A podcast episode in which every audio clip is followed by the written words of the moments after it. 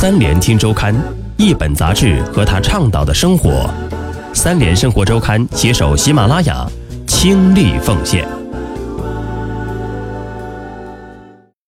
欢迎收听三联生活周刊封面故事。本节目由三联生活周刊和喜马拉雅联合制作播出。本期我们要分享的文章《大卢浮宫三十年争议与和解》。卢浮宫改造项目的整个过程中，贝聿铭做了很多建筑设计以外的事情。面对法国的悠久文化传统、行政体系和社会舆论，他始终知道自己应该站在什么位置。历史与现代、艺术与政治的平衡点。文章主笔张星云。一九八九年的贝聿铭根本想不到，如今参观卢浮宫的游客会有这么多。工作人员需要用玻璃罩和金属栅栏把观众阻隔在蒙娜丽莎之外。玻璃金字塔入口前会排起那么长的等待队伍。地铁出口的罗莫人女孩会微笑着用签名纸板挡住游客视线，趁机行窃。手持法马斯自动步枪的巡逻特警穿梭于与金字塔合影的人群之中。卡鲁塞尔地下商业街的商业画廊成了各国艺术家们招摇过市的镀金圣地。中国游客越来越多，但依然没有中文语音讲解器。虽然说当年贝聿铭顶着种种争议完成了总统弗朗索瓦·密特朗提出的大卢浮宫计划，但实际上针对卢浮宫的改造，在这近三十年来从来没有停止过。二零零六年，当年参观卢浮宫的人数已经上升到八百三十万人。时任卢浮宫馆长亨利·卢瓦雷泰找到贝聿铭。希望他能设计出一种新方案来解决金字塔下方的人流拥挤问题。此时的贝聿铭已经明确表示不再接大项目，但他还是仔细研究了入口拥堵的原因。当初没能料到卢浮宫会这样的成功，是否是我的一个失误呢？于是，二零零七年，贝聿铭再次来到巴黎，在卢浮宫博物馆代表弗朗索瓦斯·马尔杜斯的陪同下。再次在卢浮宫进行实地研究，就像二十多年前他刚接到卢浮宫改造项目一样。在接下来的几年中，马尔杜斯每年都会带着卢浮宫的后续改造方案，专程坐飞机去纽约向贝聿铭做汇报，听取他的意见。为了分流，卡鲁塞尔地下广场开设了新的副入口，单个主咨询台变成了二十三个服务点。纪念品商店和餐厅从玻璃金字塔的地下广场搬到了地面室外。后来，与马尔杜斯对接的人从贝聿铭变成了贝聿铭的儿子。再后来，马尔杜斯调任卢浮宫管史部门负责人。从1989年玻璃金字塔建成至今，将近三十年来，这样的联系一直持续。直至今日，卢浮宫所有的改造工程都遵循着贝聿铭当年的工程原则。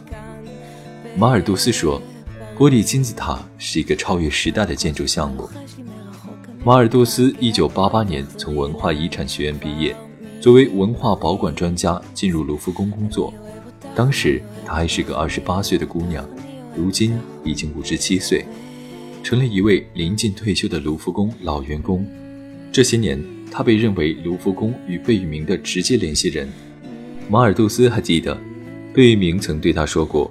卢浮宫改造工程也是他一生的工程。随着时间的推移，玻璃金字塔本身也已经成为卢浮宫历史的一部分。而贝聿铭很清楚一个博物馆是如何发展和变化的，他始终知道自己应该站在什么合适的位置上。贝聿铭将不同的设计工作分给不同的合作伙伴，并充满创意地将大量雕塑作品放进了原来财政部的几个主要庭院内。为庭院加盖了玻璃棚。一九九三年十一月，改造后的黎塞留馆和卡鲁塞尔地下商业街完成，卢浮宫改造工程完工。一所曾经的皇宫完完整整地变成了一座博物馆。除了卢浮宫博物馆外，还有卢浮宫学院、装饰艺术博物馆、公共教育部门以及供人们休息的花园等。卢浮宫成为市中心的一个综合性教育公共空间。卢浮宫的改造计划不仅是对博物馆的改造，也是城市建设的改造。它不仅保留了卢浮宫的历史遗址，也突出了卢浮宫身处市中心的交通枢纽功能。巴黎城市的历史核心便是塞纳河畔，身处塞纳河右岸的卢浮宫改造，也符合既现代又尊重文化遗产的巴黎城市建设精神。雅克朗说道：“建筑这门艺术是需要时间的，会唤醒各种各样的想象力，带有一种比较神秘的独特性，很难提前预知。而它是否受欢迎，在很大程度上就取决于这种神秘的独特性，也就是说。”他究竟会以何种方式融入到他所处的环境之中？卢浮宫改造是贝聿铭职业生涯的一个转折点。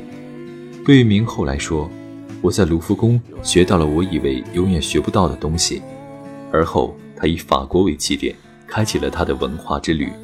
即使从1990年开始，我就对造型没有任何兴趣了，创造另类精彩的建筑造型不再是我寻求的挑战了。最近，我对于不同文明产生了兴趣。由于我的背景，我对中国文化和美国历史略知一二，除此之外知之甚少。虽然我走遍世界，但长久以来，我对于这些地方其实了解并不多。他后来去了日本、古向中国，甚至波斯湾沿岸。他从各个国家中提取该国的历史精髓，用于他的作品之中。卢浮宫改造也是法国那一特殊时代的产物。曾长期担任法国公共建筑工程建立国家代表的吉拉尔·里加杜表示：“如今，法国很难再看到大型公共建筑建设项目了。对于总统来说，相比于设立计划，为新公共建筑剪彩更有吸引力。”蓬皮杜主导建设的蓬皮杜艺术中心由下任总统德斯坦剪彩。德斯坦提议改造的奥赛博物馆是由其下任密特朗主持开幕。密特朗成功连任总统，两届任期加起来十四年，才得以使他可以为自己主导的卢浮宫金字塔、密特朗国家图书馆、拉德芳斯大拱门等公共建筑项目剪彩。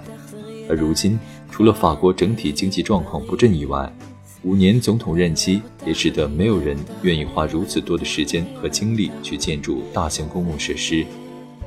无论如何，在当年经历了争议、坚持、泪水、信任、权力、和解的玻璃金字塔，早已融入了巴黎。将近三十年后的今天，当我们在巴黎循着游客的人流踏进景点边的任何一家旅游纪念品店，摆在蒙娜丽莎和埃菲尔铁塔明信片旁边的，一定会是卢浮宫玻璃金字塔的明信片。